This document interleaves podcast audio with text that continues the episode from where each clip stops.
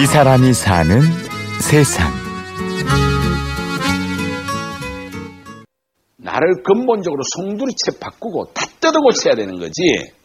어느 학원에 갔어. 그렇게 해서 되는 거 아니라는 거죠. 결국은 공부는 재미있어서 하는 거예요. 그것만이 여러분들을 구원해 줄 수 있어요. 1990년대 그는 학원계의 스타 강사였습니다.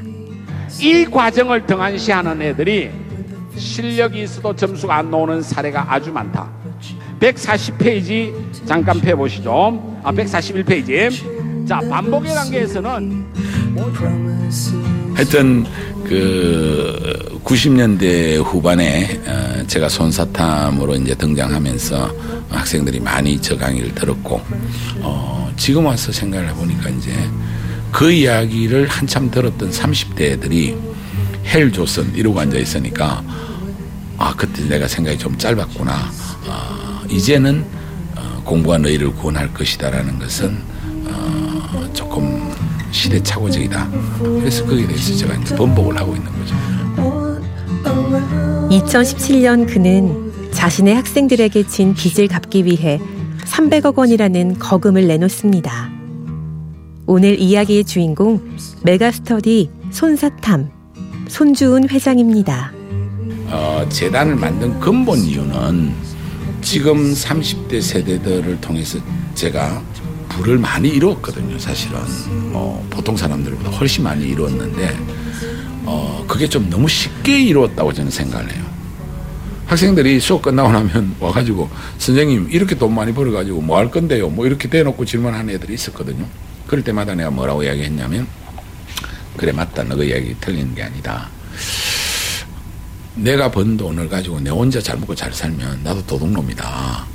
그러다가 2015년 연말에 그때 딱 되돌아보니까 어 내가 이러다가 아무것도 못하고 인생 끝날 수도 있겠어요. 그래서 이제 그럼 죽기 전에 내가 뭘 제일 먼저 해야 될까? 그래서 버킷리스트를 한번 만들어 본가 1번이 그 빚부터 갚자는 생각이 들더라고요. 그리고 여기엔 한 가지 이유가 더 있었습니다. 먼저 간 자식들이 이끈 지금의 삶에 어떤 답을 주고 싶었습니다. 둘째가 딱 죽고 나니까 오히려 헛웃음이 나오면서 어떤 생각이 들었냐면 아 이제 내가 인생에서 망해도 이거보단 더 망할 수 없겠구나.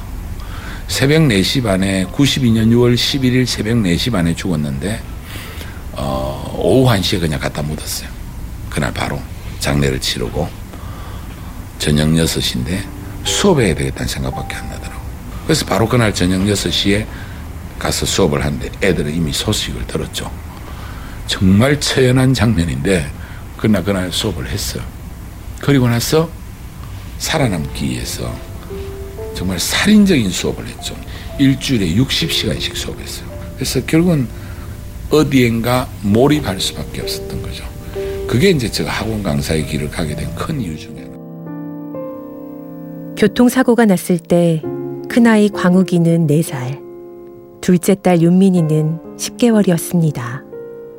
그러면 얘들이 일찍 간 것에 대한 또 어, 내가 해야 될 일. 그, 그 우리 아들 딸의 어떤 이름에 담겨 있는 의미를 한번 실현해 봐야 된다는 생각이 또 있었던 거죠. 그래서 이름을 둘째의 이름을 따서 윤민재단이라고 지은 겁니다.